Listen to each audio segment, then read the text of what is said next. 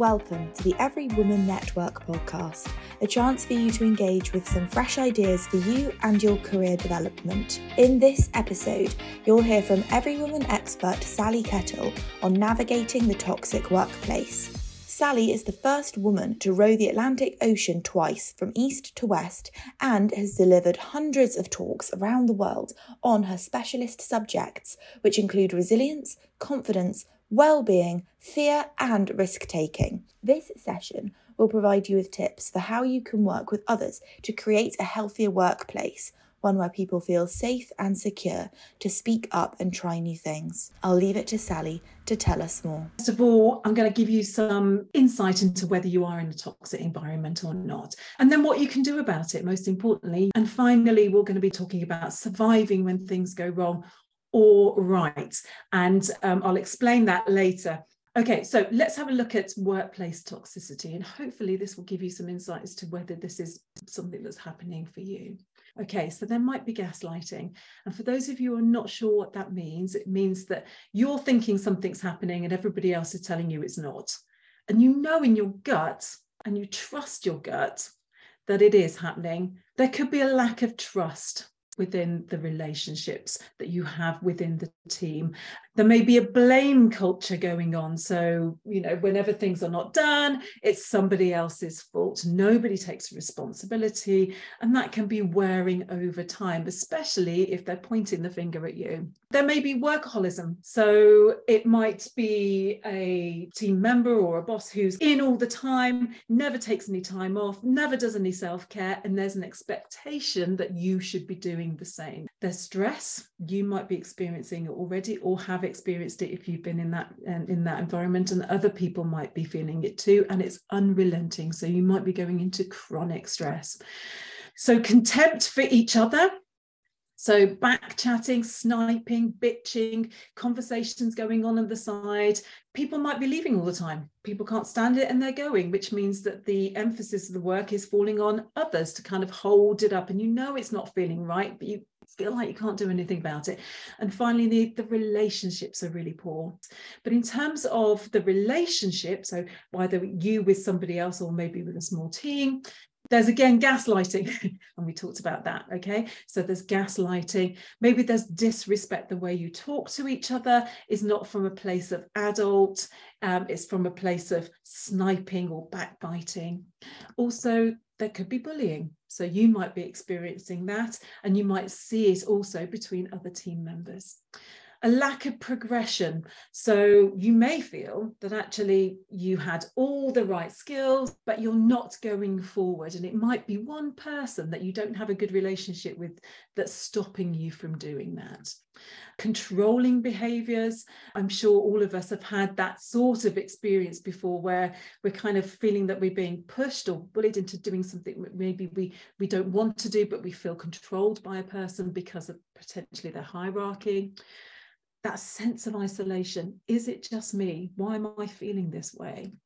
And then again, back into stress, either acute when you're in a kind of toxic relationship and it's happening in front of you right now, or chronic because you've been in it for a long time. And finally, that kind of weird, oh God, I hope this changes. I really want this to be different. And that kind of feeling of potentially hopelessness if you think that it can't change. So they're the two different types of relationships that you could be having. And that can leave you feeling really pretty crappy. So chronic stress, like I mentioned, high acute stress when you're in kind of those backbiting, snappy sort of chatty relationships, anxiety about the future and what's going to happen, depression because there's a feeling of hopelessness or not being able to do much about it, anger because you're like, why is this happening to me? Why are people gaslighting me? And then the worry about, well, if things do change, what will it look like? And finally, that sort of sense of paranoia am I wrong? Is are my feelings wrong? Sally has explained to us what a toxic work environment is. Next, she will lead us on a short exercise to help us determine whether or not our own work environment is toxic. So, what can you do about it? Well, let's have a look. Okay. Let's first of all understand your role in the situation. So, there is going to be more than one person in this relationship, and you are one of them. So, let's do some reflection on what that means. For any of you who've not heard this, this is called the drama triangle. Okay. So, there's the perceived perpetrator. The perpetrator could be a person or the culture there's the victim, which is potentially you, the kind of person who's felt like they're victimized in this situation. And there's the rescuer. And that could be a friend that you confide in, it could be your partner. And this continues on, right? This kind of drama triangle, especially if you're in the toxic relationship right now. You might kind of feel victimized by, say, your boss. You come home after a long day, you're very stressed, and you put your kind of partner into rescuer mode. You go, oh my God, it was awful. And she did this and they did that and blah, blah, blah, blah, blah. And your poor partner's going, oh, maybe you should try this or maybe you should try that. Or maybe I can help you with this.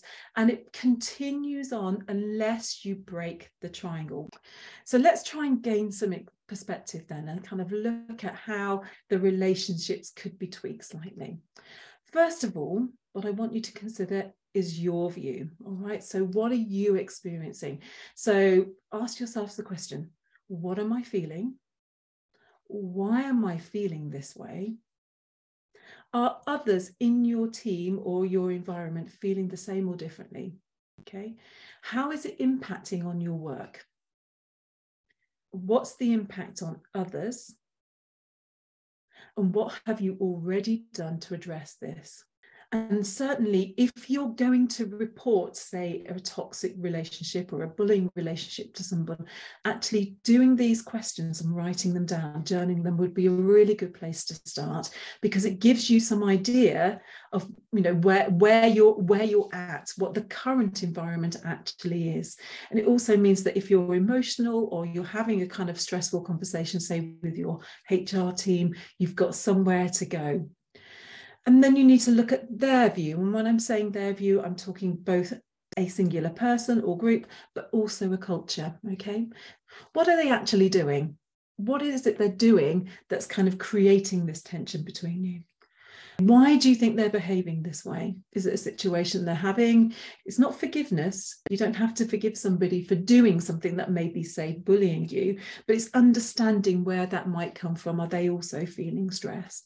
So just getting a sense of perspective. What's the impact they are having on you. So, what are your feelings in that moment? And what's the impact they're having on the team? And it's getting a sense of what's really going in the situation instead of feeling victimized by it.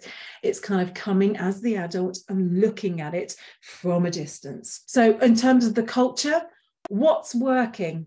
in the culture that you're currently sitting in and what isn't what's necessary to change it so in your perspective what do you think needs to happen to kind of make this a psychological safe place to work, for example. And ask yourself the question, and this is the really important one can you change it? And if you can't, who can? And if they can't, what next? Once we know whether or not our environment is toxic, Sally has the next key steps to take when seeking to address the situation for ourselves and also how we can help others. Okay, so if you identify this is not working, I've been gaslighted, but actually I trust my gut and I know something's going wrong, I need to do something about it, then these are the next steps you can take. One, you can go to a line manager if they're not the person who's creating the toxic environment or a respected colleague. Okay, and go with those notes so that you're not putting them into rescuer mode. You're not necessarily asking them for answers, you're asking for their counsel, what to do next. So they may not be able to save you, say, from an uh, from a, a, a relationship you're having with a colleague, but they may be able to advise you of what steps need to happen.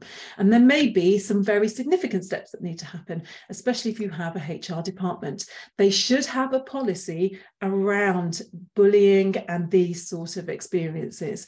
So you might need to go and talk to them if you're not sure about this relationship and you're finding those questions I was asking earlier a bit difficult to answer, you may need a coach. You may need some coaching, and that could be from a respective colleague, your line manager, or a very specific coach who has this experience or can share and support you in this experience. And finally, You might have to go to the authorities if you're whistleblowing. If you need to whistleblow, then you should, but you need to get some support around you to enable you to go through that process. Okay. But whistleblowing certainly is an option if you're in a situation that warrants it. But what you shouldn't do is one, neglect your mental and physical health. Don't keep it to yourself. Air it, but air it with the right people. And finally, retaliating and taking revenge is never a good thing to do. It only puts you into a difficult position and also undermines your authority in the situation. Um, I'm going to talk quickly about active bystanders. And um, these are people who can support you in the workplace and actually something that you can do if you are seeing somebody who's say being bullied or is in a toxic relationship okay they can provide a distraction. So for example if there's a conflict that's going on and you can see that somebody is bullying or controlling somebody else then you can provide that distraction say um, i wonder if uh, i've just heard a can we possibly go out and you know there's something going on over here that maybe we could try and look at? They could take direct action or you could take direct action. You could go to hr and report it on somebody else's behalf. There's delegation okay? So there's asking somebody else to maybe support instead but being very direct in that i've seen this happen. Could you possibly help me do it? You're probably in a better position to do it and then there's delaying. So being able to delay a meeting or um, a situation or a deadline to enable people to kind of see what's going on in a relationship or in the environment that might be going wrong. So, active bystanders, if you're in a situation of toxicity, ask somebody for help and they can be a bystander. Or if you are not and you see it happening, get stuck in, so, surviving when things go right or wrong. And the reason why I'm saying right is because you may make a decision that feels difficult or tricky, but it was the right thing to do. Or you might be in a situation where it's really not going right at all. And how do you manage that? Well, it's an emotional roller coaster. Okay. So it's acknowledging that actually this time in your life is going to be tricky. It's going to be tough and you're going to have to manage it. If you decide to stay in the role and you're going to work through it, then it's looking at really what we can do or you can do to be able to manage that. So, mediation is a great tool for getting through this situation. So you might be able to work that out with your HR team. You may be able to bring somebody in from your own team, especially if it's two, two people, so you and somebody else, who can maybe be that listening ear to be able to help you resolve the conflict together. If you're experiencing a crisis, meaning you're going through a toxic environment, you're going into this toxic relationship, or you've been in it a while, then it's really a change what's happening is whatever you thought was happening here is different from what you expected it to be. And therefore, a change has got to happen. And if you're going to stay in role, then there's going to be a feeling of denial. This is not happening. I'm not really having this relationship with this person. It's not really going wrong. And then there's the realization that actually it is. So you're going to need some emotional support for that. And then when you're going through that change and you're working out how this um, toxic relationship could be different, sorted, finished, whatever, there's going to be a moment of exploration around what's going to happen there and acceptance that this is the new status quo. Okay. What if you decide you're going to leave your job? Again, you're going to go through a change. Crisis brings change.